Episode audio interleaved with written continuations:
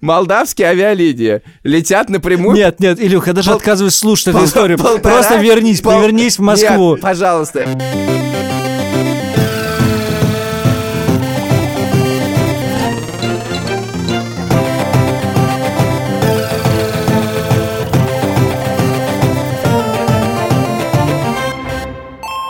Привет, это подкаст «Деньги пришли» и мы его ведущие, я Саша Поливанов. И я Илья Красильщик. Привет. С нами, как обычно, студия подкастов «Либо-либо» и Альфа-банк. Альфа-банк. Дзынь. Дзынь. Дзынь.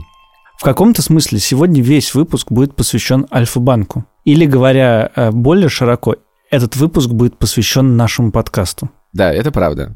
Потому что что мы сейчас делаем с тобой? Можно по-разному это назвать, и в русском языке есть разные слова для этого, но в целом мы подрабатываем. А я бы назвал это халтурой.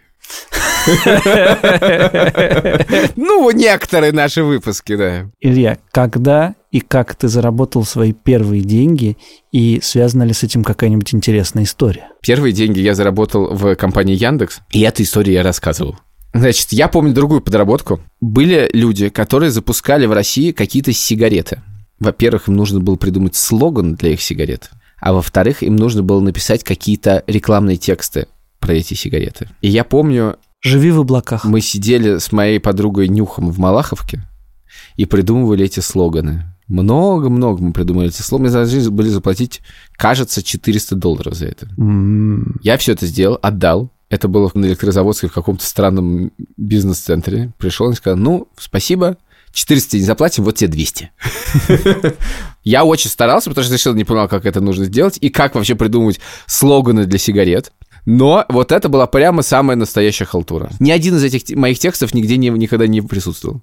Я помню, что мои знакомые писали, по-моему, по 50 рублей за штуку в открытках четверостишья к дню рождения, которые потом продавались. Вот Да? был сайт, где, как бы сейчас сказали, с помощью краудфандинга люди выбирали, значит, они закидывали туда бриф, дальше 100 человек писали слоганы. Мгм. Тот, кто побеждал, получал, допустим, 10 долларов. Вывести с этого сайта можно было только 50. И, по-моему, все останавливались на 49. И дальше дело не шло. Мне кажется, это по-прежнему существует в разных видах, потому что, ну, я работаю в компании, где все очень любят все проверять на больших данных, использовать большие данные, чтобы что-то придумать, и большими данными может быть просто много людей. И я не всегда, скажем так, одобряю такие подходы. Например, когда нужно придумать название чего-то. Я точно уверен, что название чего-то нужно сесть и придумать, и точно ничего не использовать. Но не- у меня есть некоторое количество в этом смысле оппонентов, которые, несмотря на то, что я иногда кричу, ругаюсь, говорю, пожалуйста, не надо этого делать, они говорят, ну мы что ж, мы просто попробуем. И есть какие-то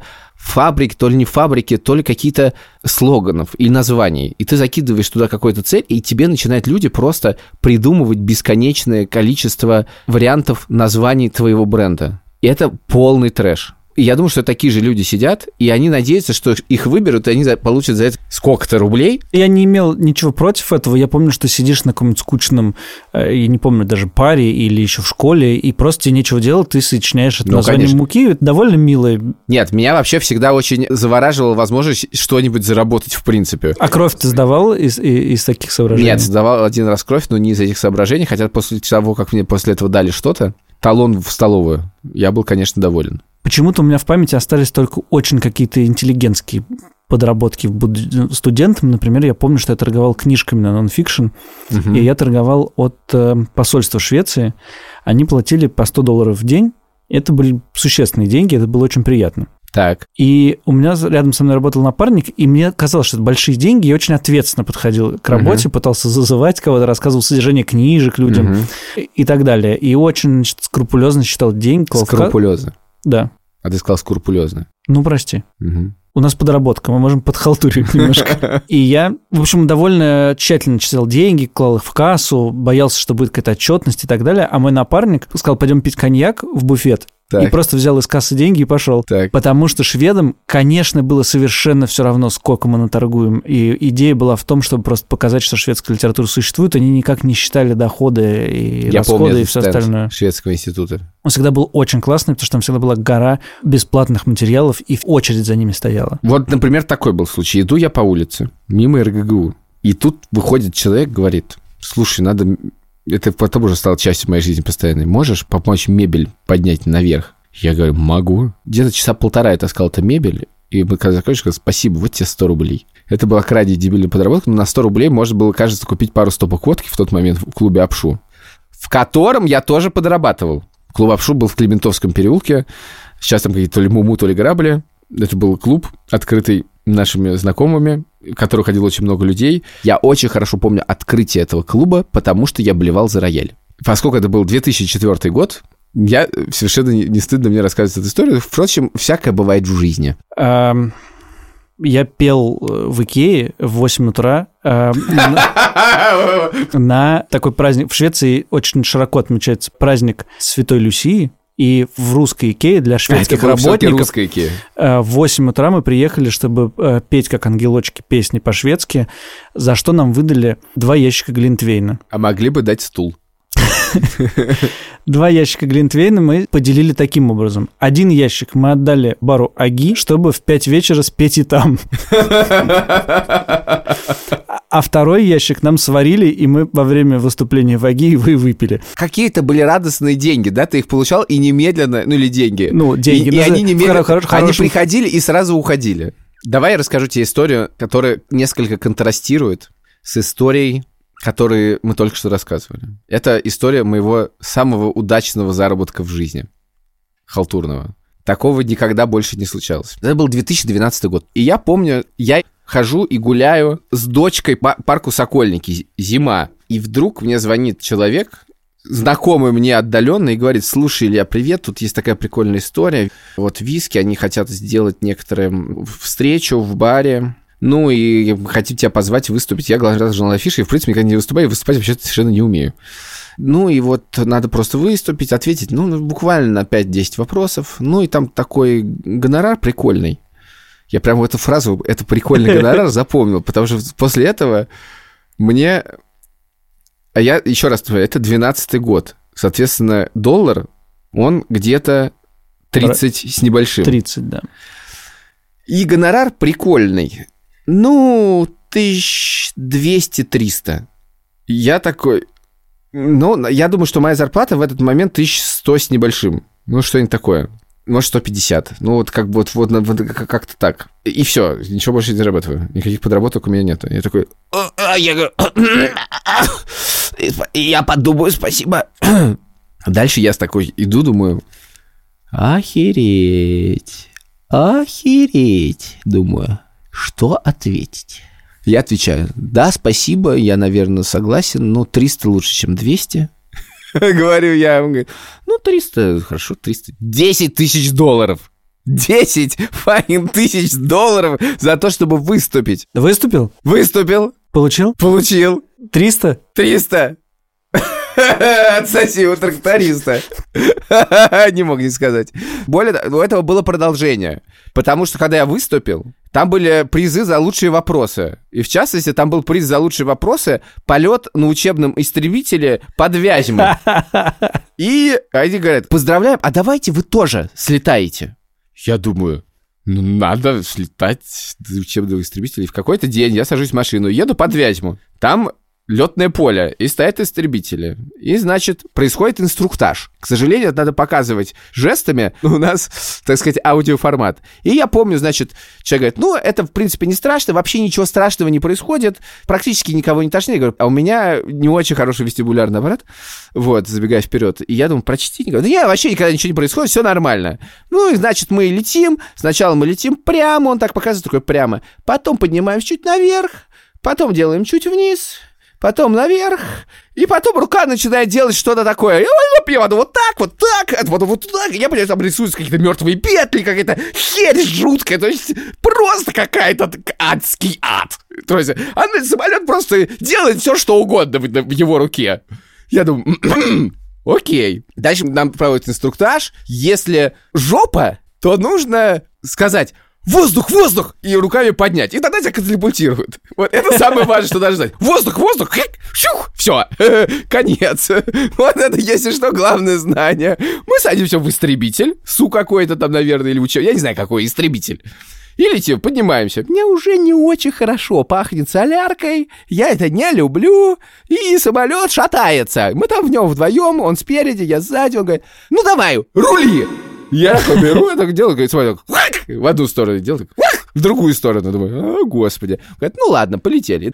А, ну еще мне говорят, пакетик вот тут лежит, если что, есть пакетик. Он поднимается, еще ничего, а дальше он делает какой-то резко вверх и резко вниз. И я понимаю, что где кранты. Потому что я не понимаю, где вверх, где низ, где право, где лево. Мы просто несемся в какие-то вниз, просто меня болтает, меня уже тошнит. И я а, а, хватит, хватит, можно мы больше так не будем делать? Дальше я беру пакетик, и с таким пакетиком сижу, сижу, значит, в шлеме, в очках и с пакетиком сижу такой, говорю, ну, полетали, давайте, может быть, обратно полетим. Ну, мы, значит, прилетаем, прилетаем обратно. Дальше выясняется, что мы сделали одну первую самую неопасную фигуру, и ничего дальше вот этих мертвых... Ничего не было, короче говоря. То есть после первой фигуры, как бы, где были уже кранты, полетели. Я, конечно, поблевал в пакетик. Все тут много я блюю в этом, в этом выпуске. Можно вспомнить еще некоторые, конечно, истории, но не будем. Вот, поблевал, значит, в пакетик, а дальше мне торжественно выдают видеозапись моего полета, который реально такой ушлепок, значит, в самолете, голова, значит, упала, и он с пакетиком сидит такой, вот все, что происходит.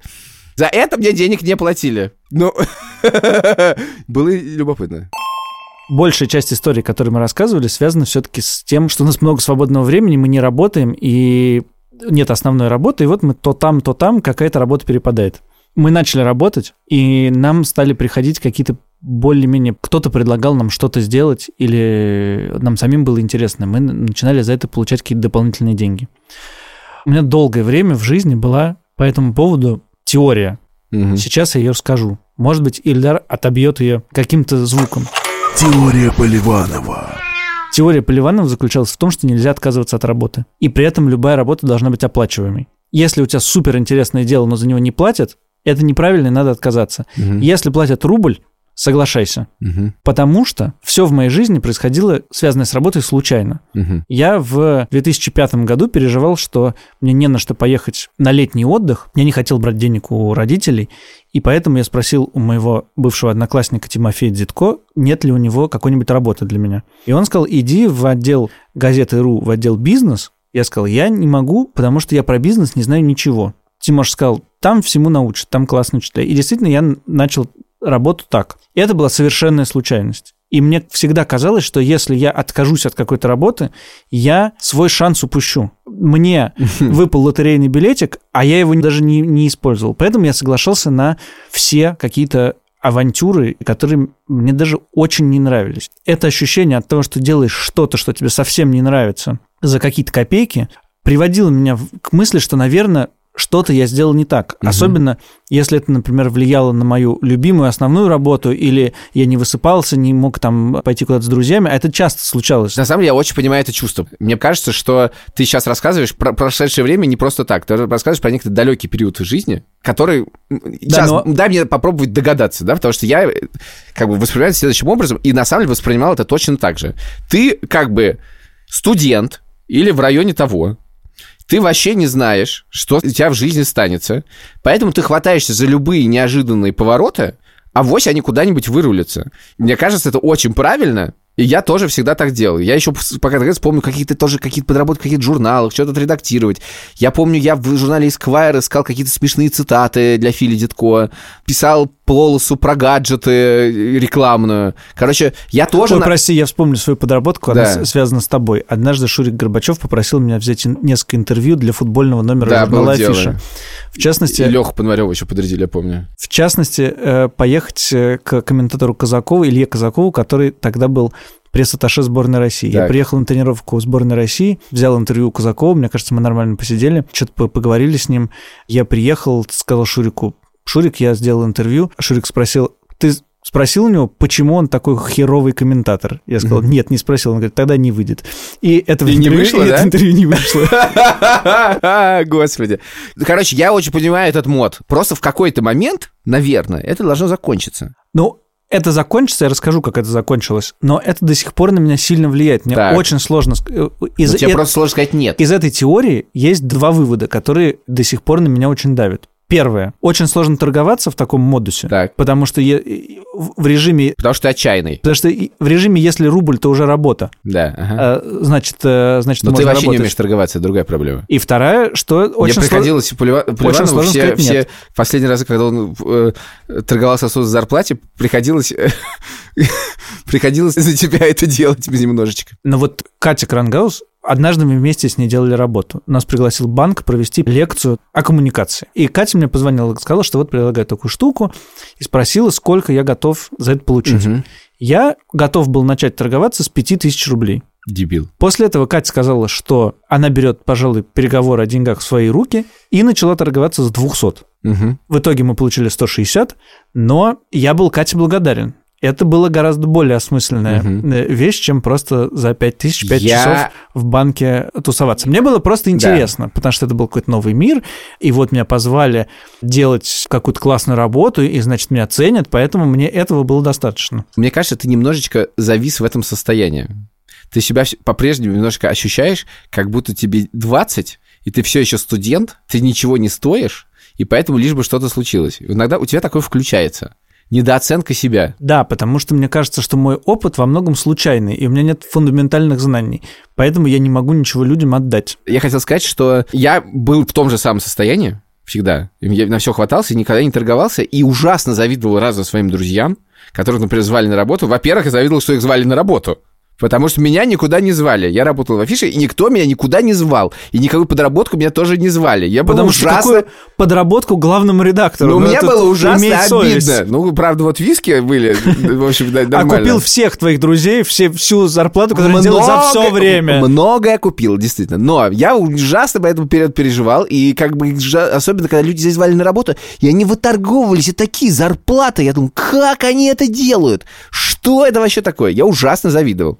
Но ничего такого не мог сделать, потому что каждый раз, когда ты начинаешь торговаться за деньги, ну, у меня тогда и поводов особенно не было, и вообще в афише был подход, что, в принципе, благодари людей за то, что ты работаешь, а зарплаты, ну, как бы, ну, может быть, что-нибудь тебе дадим. Мне кажется, что вот реально мой подход к подработкам делится в моей жизни на четыре этапа. Первый этап – что ты пучишь глаза. Что ты Ты пучишься? очень отрефлексировал, ты сделал ты домашнее задание. Я Четыре- это отрефлексировал, пока сейчас говорил. Это не важно. Тем не менее, рефлексирую. Ты Значит, умеешь сделать вид, что твой опыт релевантен.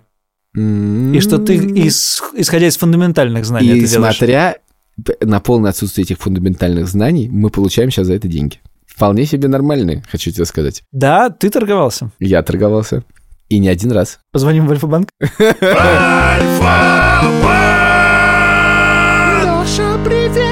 Леш, поговорим о подработках и халтуре. Конечно. Ты как думаешь, наш подкаст это подработка для нас или халтура? Ну, я не знаю, но так как мне, например, за это ничего не платят, то это какая-то благотворительность с своей стороны. Если это так, то у нас большие проблемы, если честно, этического толка прежде всего. Слушай, ну это намного лучше, чем э, относиться к этому как к халтуре. Мне кажется, благотворительность более благородно звучит. Мне кажется, первый раз за годы нашего общения я задал вопрос, где Леша хоть чуть-чуть, но замешкался. Мало кто знает, а я возглавляю благотворительный фонд банка в том числе. А, Так что... Скажи, пожалуйста, Ну, что мы не из него деньги получаем. господи. Господи, Слава богу, нет. Как бы это ни звучало. Нет, нет, нет. Как ты сам относишься к подработкам своих подчиненных? И что ты им говоришь? И, например, просишь ли ты их сообщать о своих подработках? И как устроены вообще отношения в этом смысле в банке? В банке мы относимся к этому отрицательно, потому что имеем реальный отрицательный опыт. У меня большая команда, и есть в том числе дизайнеры. А дизайнеры, они такие, в общем, ребята, они, им очень легко найти подработку. И некоторые ребята не предупреждали, но очень видно, что они начали, например, подрабатывать. Мы ведем статистику, так как дизайнеры, они пользуются специальным программным обеспечением, там получили задачу, сдали задачу. Ну, в общем, все можно посмотреть. И как только у них сильно падает эффективность, значит, они начали то, что называется подрабатывать. У нас это называется левачить. Это плохо, потому что явным образом это влияет на работу. Бывает так, что приходят дизайнеры и говорят, слушайте, я вот постараюсь, э, чтобы моя эффективность не упала, я там, не знаю, на выходных поработаю или по ночам. Ну, Это получается недели 3-4, потому что человек не может не отдыхать, и либо работа страдает, либо он просто перестает спать. Поэтому я считаю, что если подработка это типа купить, продать что-то на Юле, пожалуйста, но если это приобретает такой системный характер, ну так просто не работает. Мы хотим получить сотрудника всего целиком, со всеми его классными, так сказать, возможностями. Ну, я думаю, что вот, Илья, у вас такая же концепция, так сказать, вы же не отдаете разработчика на сторону. Не, безусловно, я считаю, что работа первичная, и если у тебя появляется что-то, что реально на нее влияет, это фигово. Но мне кажется, что тут есть некоторые пограничные вещи, наверное, для разных профессий это по-разному. Бывает, что люди начинают делать какой-то сторонний проект, например, они делают его не на кого-то, а на себя. И мне кажется, такие штуки, во-первых, иногда бывает, э, дают возможность людям как почувствовать себя свободнее, например, и им и основная работа из-за этого больше нравится. Во-вторых, потому что это некоторое саморазвитие, да, когда люди делают немножко разные вещи, то э, они разносторонне развиваются, потому что иногда там, ну, объективно бывают разные профессии, когда ты делаешь более-менее похожую работу изо дня в день. И если ты можешь за счет чего-то развеселиться, это, в общем-то, бывает неплохо. Другое дело, что действительно Просто иногда левачи не бывает реально вредные, да, когда человек реально делает для кого-то что-то, ну, бывает конкуренция, например. Бывает, что это просто как бы паденная какая-то работа, которая, ну, как бы ничего ну, никому не дает, да, просто... Ну, подождите, а не бывает же время. разве такой штуки, когда подработка дает э, сотруднику какой-то новый опыт, и он, это я сказал. он, он этот опыт потом может привнести это, в... Это я сказал. Ну, ты сформулировал это как свое какое-то дело. Не Нет, обязательно, я... слушай, бывает это разнообразие жизни в некоторые. Он ну, получает новые впечатления, новые навыки, которые привносят в основную работу. Угу. Это типа как вести подкаст. Типа как вести подкаст. Если я не занимался занимался, например, никакой медийной деятельностью, я бы, может быть, загрустил, потому что мне, например, это приятно, что это как-то связано с моей прошлой жизнью.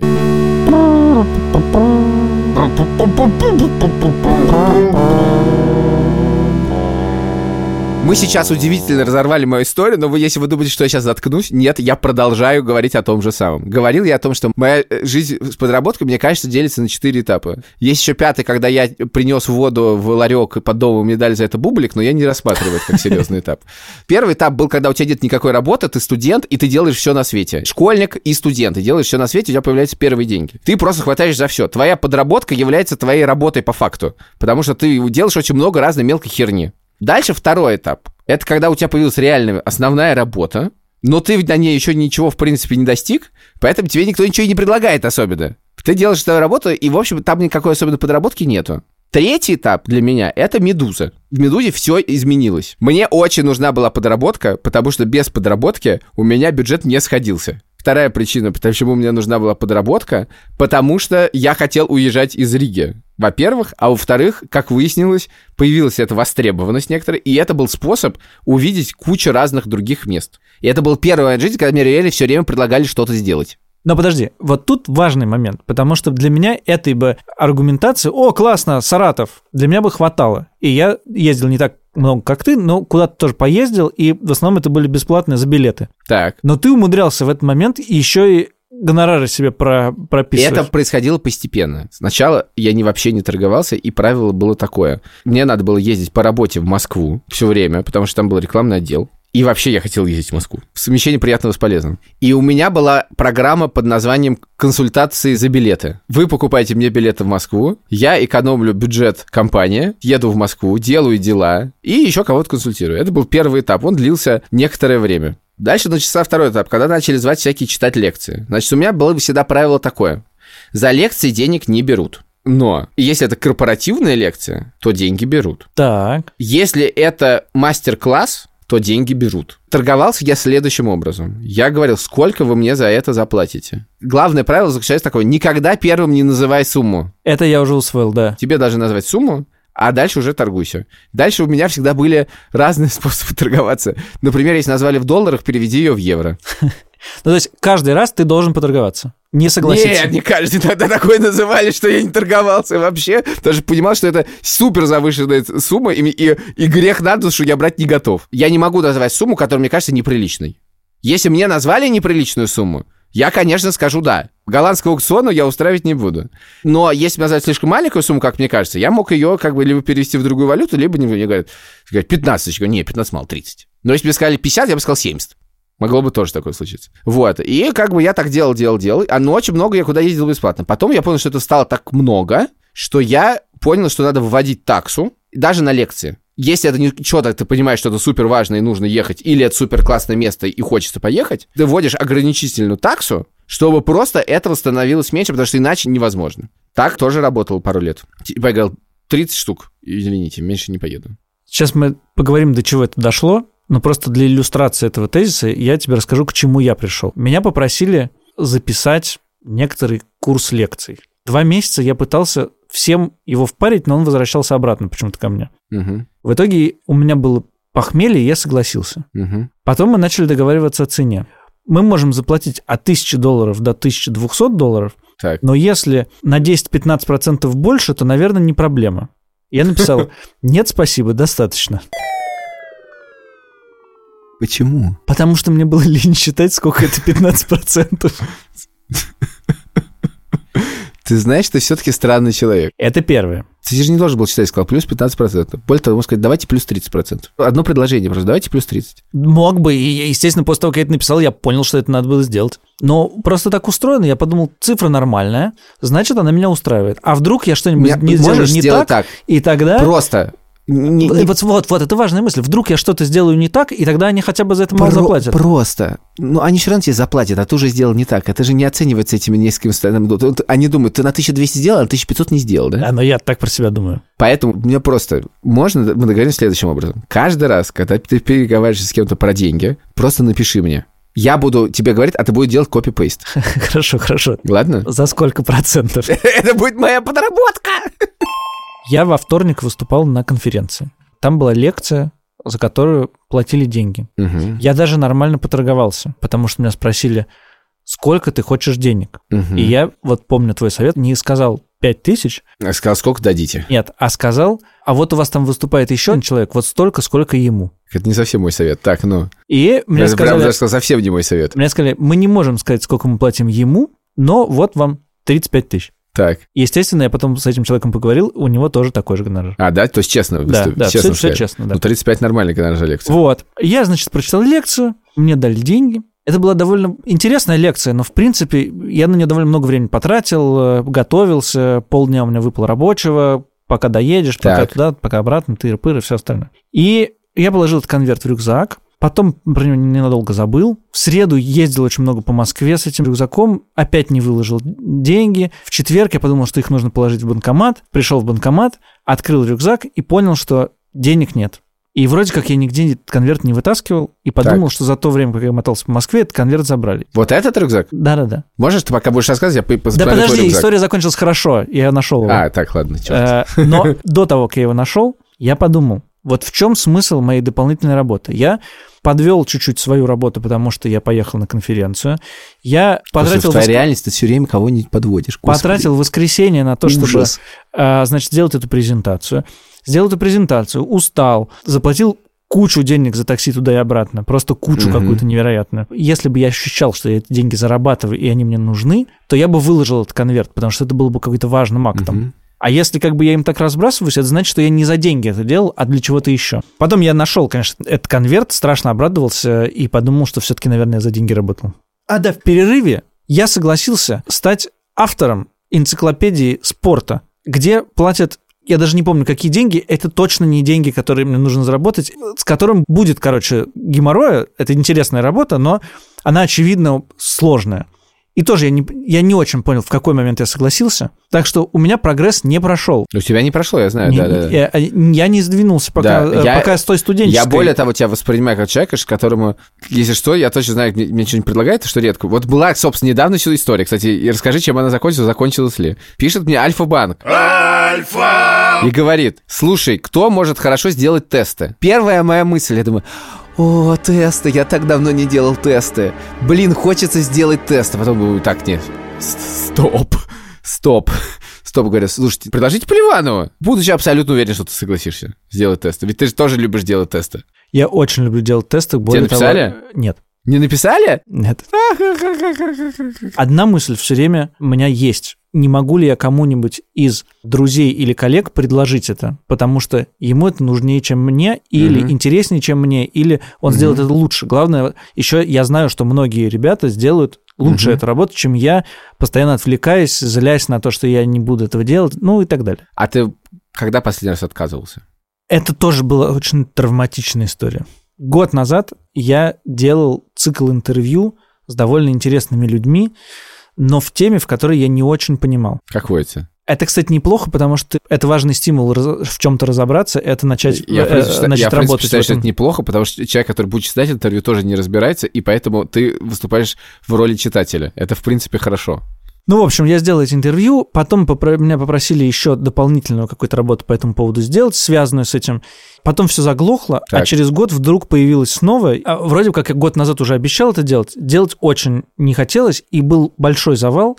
И я поступил сам свинским образом, как поступают фрилансеры, а именно я сначала говорил, да, да, да, я посмотрю, я все сделаю, а когда уже наступил дедлайн, я сказал, я не могу. И я чувствовал, что я подвел людей, и, ну, в общем, короче говоря, мне перед ними стыдно, но, с другой стороны, я не мог. Сейчас будет оф топик рубрика «Извинения». Извинения! Извини, Извини, пожалуйста. извини. В одном из предыдущих выпусков я рассказывал про человека, которого назвал Васей, и сказал, что он очень много проигрывает в покер, потому что ему неловко от того, что как много он зарабатывает. Проходит несколько дней, и пишет мне человек, которого назовем Васей. Ну, скажем, его зовут Вася. И он говорит, слушай, а ты меня имел в виду?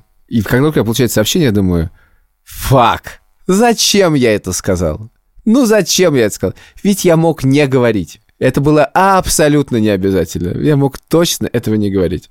Но дальше я сделал самое трусливое, что можно сделать. Я немедленно ответил. Говорю, ты слушай, это какой-то собирательный образ, это абстрактное имя. Пишу я Вася про Васю. На что Вася мне пишет, слушай, в нашем клубе есть два человека, которые много проигрывают. И одного из них зовут Вася, и это я. Тут я думаю, ладно, нельзя отправиться. Говорю, ладно, прости, пожалуйста, я был неправ. Короче, Вася, прости меня, пожалуйста, еще раз за то, что я сделал. Слава богу, ты не обиделся на меня, но я все равно извиняюсь, поэтому имена лучше, наверное, все-таки не называть. Рубрика извинения закончена. Извини. Извини.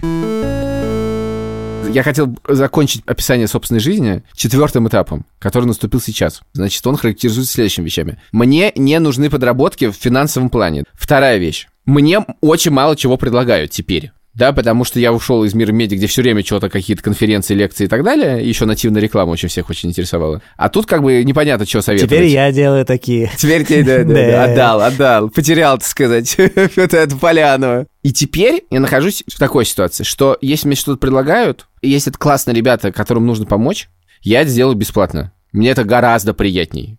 Или, например, была история в прошлом году, когда меня попросили прочитать какие-то лекции в Питере про медиа. У меня было две лекции, значит, и я одну прочитал, потом понял, что, честно, мне больше совершенно нечего рассказывать, я не хочу. И я вспомнил, что в Питере есть очень классный человек, не буду говорить кто, мы же без имен, очень классный, кто никак... Вася. Э, не- Ну, короче, Вася, но не, не- нет, имя другое. Э, И которым может рассказать совершенно невероятные вещи, абсолютно невероятные вещи, и он никогда их не рассказывает. И я знаю, как бы, что он, как бы, ему реально, скорее всего, сейчас нужны деньги. Я говорю, давайте вот вторую лекцию, как прочитаю не я, а вот он. Ну, я просто, как бы, даже больше своего гонорара сам заплатил, чтобы это случилось. И получил дичайшее от этого удовольствие. Не от того, что я заплатил, в смысле, это как, ну а от само мероприятия, и от того, что я организовал, и того, что я услышал, потому что это было абсолютно невероятно. И мне приятно вот такие вещи делать. У меня было это, знаешь, раньше, один раз, когда я ездил вожатым в лагерь Камчатка, где не платят вожатым, лагерь, который делает такой Филипп Бахтин, который был главредом Эсквайра. Ну, короче, я не знаю, как сейчас, я туда давно не езжу, но э, там никогда вожатым не платили. И с одной стороны, это как бы такая со стороны иногда вызывающая, наверное, вопросы ситуация, а с другой стороны, мне было очень важно, что мне за это не платят. Потому что я воспринимал это как развлечение, и если бы меня платили, я чувствовал бы, что я должен что-то делать. И мне нравилось, что я не должен. И вот это приятное ощущение, когда у тебя есть... Это не подработка, это такое развлечение, когда ты делаешь какие-то вещи, которые тебе приятны, и ты не, Вот не именно. получаешь за это деньги, это классно. Вот именно. Поэтому очень часто в вопросе подработки для меня деньги не очень важны, потому что это удовольствие. И удовольствие в этом, ну, они разные. В частности, удовольствие выбраться из своего рабочего ритма. Так, Кроме того, это очень важно с профессиональной точки зрения, потому что ты вдруг встаешь на ступенечку с другую и смотришь на свою работу со стороны и начинаешь описывать ее какими-то словами, а не чувствами. так. И потом тебе это нужно в твоей работе, потому что ты какую-то точку зафиксировал и от нее в следующий раз рассказываешь. И это вообще-то очень полезно в профессиональном смысле выступать и рассказывать о своем опыте. Да. Мне очень приятно получать эти деньги, но бороться за них, торговаться, это какая-то вторичная штука. мы все-таки доросли до момента, когда то, что мы делаем, это подработка, она на самом деле больше не называется словом халтура, потому что халтура все-таки это когда ты должен что-то дозарабатывать, чтобы у тебя что-то было, поэтому это дополнительно, тебе надо это быстро сделать и так далее. Теперь я уверен, что ты тоже не делаешь что-то, ну, можешь даже согласиться, но подсознательно ты соглашаешься на это, потому что ты знаешь, что ты получишь от этого удовольствие. Самая моя большая денежная подработка была связана с тем, что я консультировал медиа в Душанбе. Да. Ну, я бы точно согласился на деньги в 10 раз меньше, потому что вообще поконсультировать другое медиа в других условиях, в другой стране, это дико интересно про консультирование медиа в другой стране, две моих любимых истории были такие. Однажды я консультировал медиа в Одессе. Вообще консультирование — это такая подработка, которую, честно говоря, я очень боюсь всегда. Потому что, во-первых, ты каждую секунду чувствуешь себя жуликом. А я, видимо, видишь, вообще всю жизнь, каждую минуту чувствую себя жуликом. Ну нет, это не так, потому что когда ты сделал какую-то работу, и у нее есть результат, да, написал статью, отредактировал, сделал что-то, придумал, то у этого есть результат, лекцию прочитал, да, ты понимаешь, что ты сделал и ты видишь эффект. А когда ты консультируешь, ты вообще не понимаешь, как бы, это что такое. Там еще просто есть проблема. Я вообще не очень это люблю, потому что это же абсолютно безответственная работа. Ты что-то рассказал и уехал. А самый главный вопрос, как это будет потом э, как бы применено. И ты как за это вообще не отвечаешь никаким образом. И поскольку ты приезжаешь из одного мира и рассказываешь другому миру, то э, Но это, с другой стороны, ровно то, что им, то, что им и нужно. Им нужно, чтобы на них посмотрели другими глазами. Не, К сожалению, глазами. иногда этого эффект бывает очень сложный. Ты им рассказываешь что-то, рассказываешь, и они думают, о, господи, какой же мы тут херней занимаемся? Это абсолютно безнадежно. Мы больше не хотим этим заниматься. Я даже консультировал издание, после чего девушка, которая консультировал, ушла из медиа. И я, когда она ушла, я сказал, а это было связано? Говорит, ну, это было в частности связано с этим, да. Так что там бывают разные эффекты. Консультация происходила в президент отеля в Москве, в окружении везде по этажам ходили чеченцы, потому что чеченский отель такой. Это было очень странное мероприятие. Но я хотел про две другие вещи рассказать. Значит, в Одессе я консультировал, это было за очень большие деньги. Мне кажется, заплатили типа за выходные 2000 долларов. Это было очень много, реально. Причем одесская медиа... Это остается много. Нет, действительно, это остается много. И там был, было городское здание, которое консультировал. Я помню, что я просыпаюсь утром в Одессе от ора-сигнализации. Или не всегда... Что-то орет, короче. Я просыпаюсь, орет. В коридоре темно. В душе тоже темно. Я пытаюсь спуститься на лифте, лифт не работает. Выхожу, везде все что-то орет. Я говорю, а что такое? Он говорит, да у нас план на отключение электричества в городе. А план на отключение электричества в Одессе — это когда его нет вообще никакого совсем. Ты выходишь на улицу, там гудят эти дизельные генераторы, потому что это единственный способ, чтобы не работали холодильники в кафе. Не работает ага. ничего. Не работают светофоры. Одесса город с перпендикулярными улицами, поэтому через каждые два светофора авария. Я совершенно офигевший, значит, таким бочком пробираюсь, значит, в редакцию городского издания, а там про это ничего.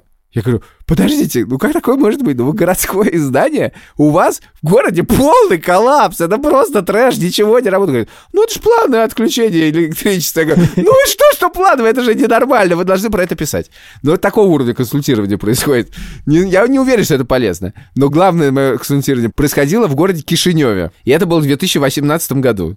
Значит, меня позвал какой-то фонд, проконсультировать местное издание, а до этого прочитать мастер-класс трехдневный. А я до этого был в Кишиневе, и все, что я знал про Кишинев, говорил мне о том, что как бы в Кишинев ехать не надо. Более того, все кишиневцы, это не обидно, разделяют это мнение. Все, с кем я общался. Мне даже, когда я шел, там что-то выложил что-то там в сторис, мне какой-то человек написал, Илья, видел вас в нашем самом тоскливом городе в мире. ну, то есть, самое жестокое, что ты можешь сделать с кишиневцем, это спросить кишиневца, куда сходить. Потому что у него становится очень грустное лицо, и он говорит, ну, можно в городской парк. Я там был.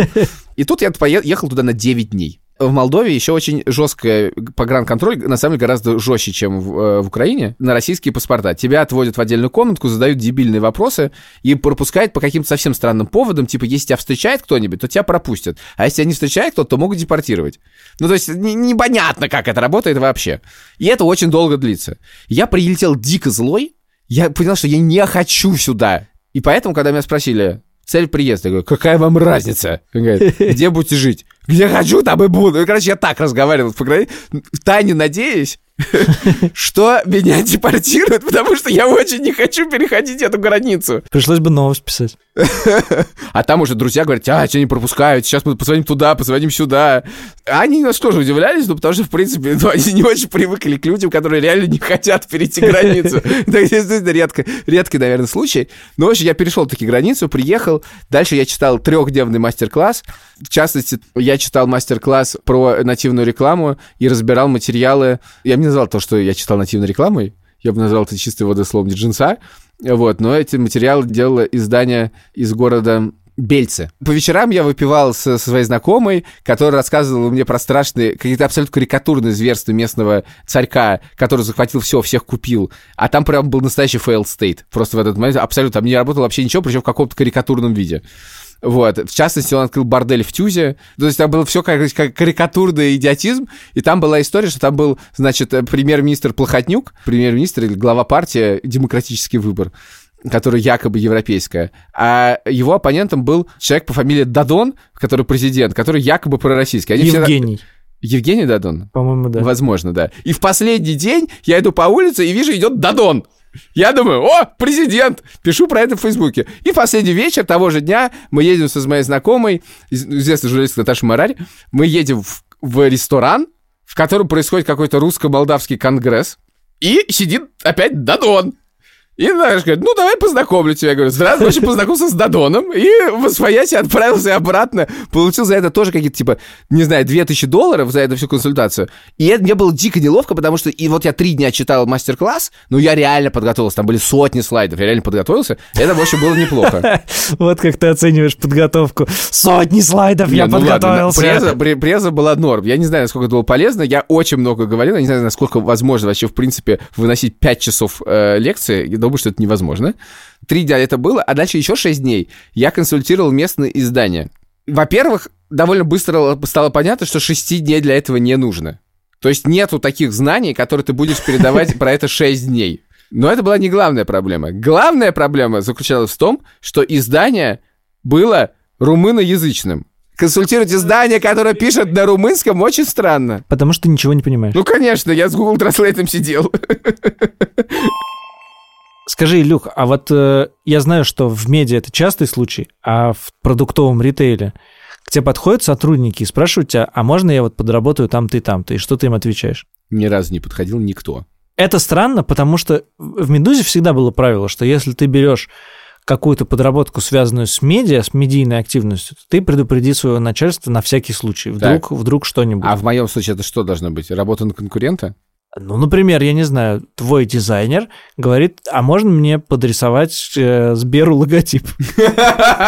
Ну, это просто нельзя делать такие вещи. А если он в свободное от работы время рисует какой-то дизайн для какого-то своего стартапа, замечательно, прекрасно. Ну да, то есть все-таки у тебя здорово. есть правила, да? Ты бы не, за- у меня нет правил, потому что я ни разу не сталкивался с этой ситуацией. Я могу по себе сказать. Вот у нас есть подкаст. Мне для того, чтобы мы получали деньги за подкаст, нужно было завести ИП, как ты знаешь.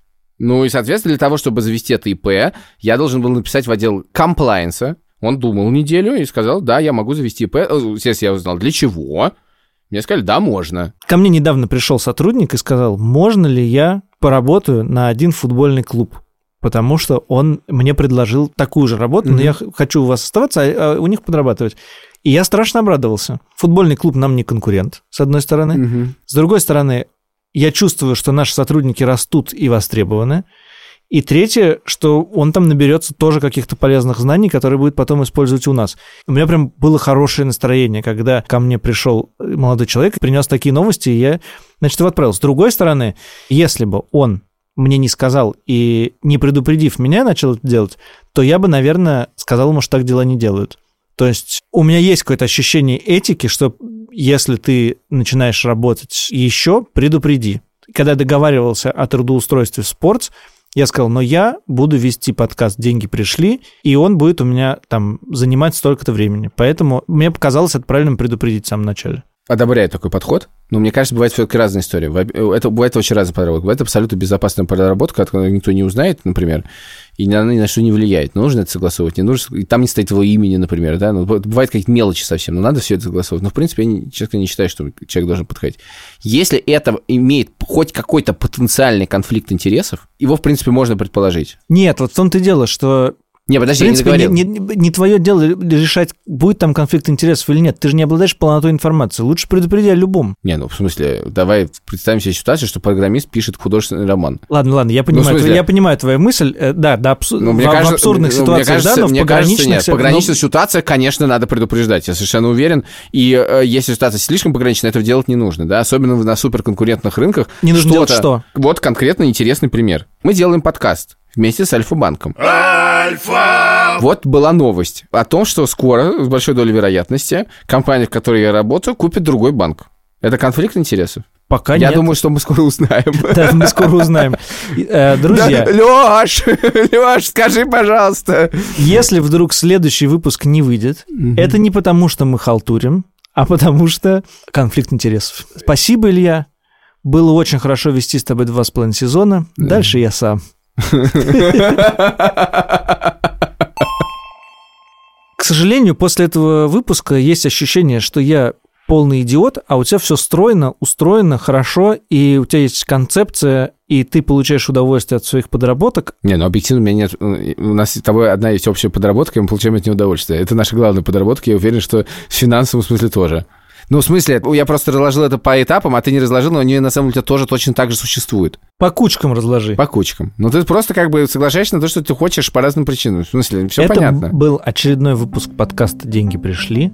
Его ведущие Саша Поливанов и Илья Красильщик э, подрабат... много подрабатывают. В телеграм-канале «Деньги пришли» у нас э, был опрос – по поводу того, как часто вы подрабатываете и сколько зарабатываете. Я точно знаю, как ответил наш звукорежиссер Ильдар Фатахов, потому что он очень злился, что для него там варианта ответа нет. Много подрабатываю, но за это мало получаю. С нами Альфа-Банк, студия подкастов «Либо-либо» и ее прекрасный продюсер Паша Боровков, который слышит наши голоса гораздо больше, чем вы, потому что хорошо работает ножницами и вырезает для вас самое интересное. Ставьте нам оценки в приложении, пишите нам письма, пишите На нам в деньги Телеграме. собака пришли точками. Не забывайте писать комментарии, например, в Apple подкастах. Очень приятно, например, в субботу утром, когда тебе нечего делать, и ты знаешь, что еще можно час валяться в постели, зайти в Apple подкасты и увидеть там то, что кто-нибудь пишет, что у Ильи отвратительный голос. Да, и главное, что ты делаешь в субботу, а я делаю просто каждый день два раза, и там очень мало появляется нового, поэтому обычно я разочаровываюсь. Важное объявление. Дорогие друзья, нам стали поступать в некотором количестве, я думаю, уже примерно 5 или 6, видео про то, как вы успеваете съесть печенье юбилейное за одну минуту. Во-первых, поздравляем тех, у кого это получилось. Но! Вот вам килограмм печенья. Но! Несколько замечаний. Во-первых, у нас закрадывается некоторое подозрение, что некоторые из вас, возможно, никаких доказательств мы не имеем, до этого набирают воду в рот. Это, это дисквали- дисквалификация. Очень плохо. Замечание номер два. Дорогие друзья, мы сказали вам не всю правду. Дело в том, что мы в походе ели не печенье юбилейное, а мы ели какое-то песочное печенье, как юбилейное, купленное в городе Горно-Алтайске. К сожалению, его название мы не знаем. У меня есть серьезное подозрение, что оно суше, чем печенье юбилейное. И объявление номер три. Если вы прошли все эти вещи, вы не набирали воду в рот и сможете съесть просто какое-нибудь песочное печенье, то следующий этап – съешьте три печенья. Спасибо и до свидания. Пока.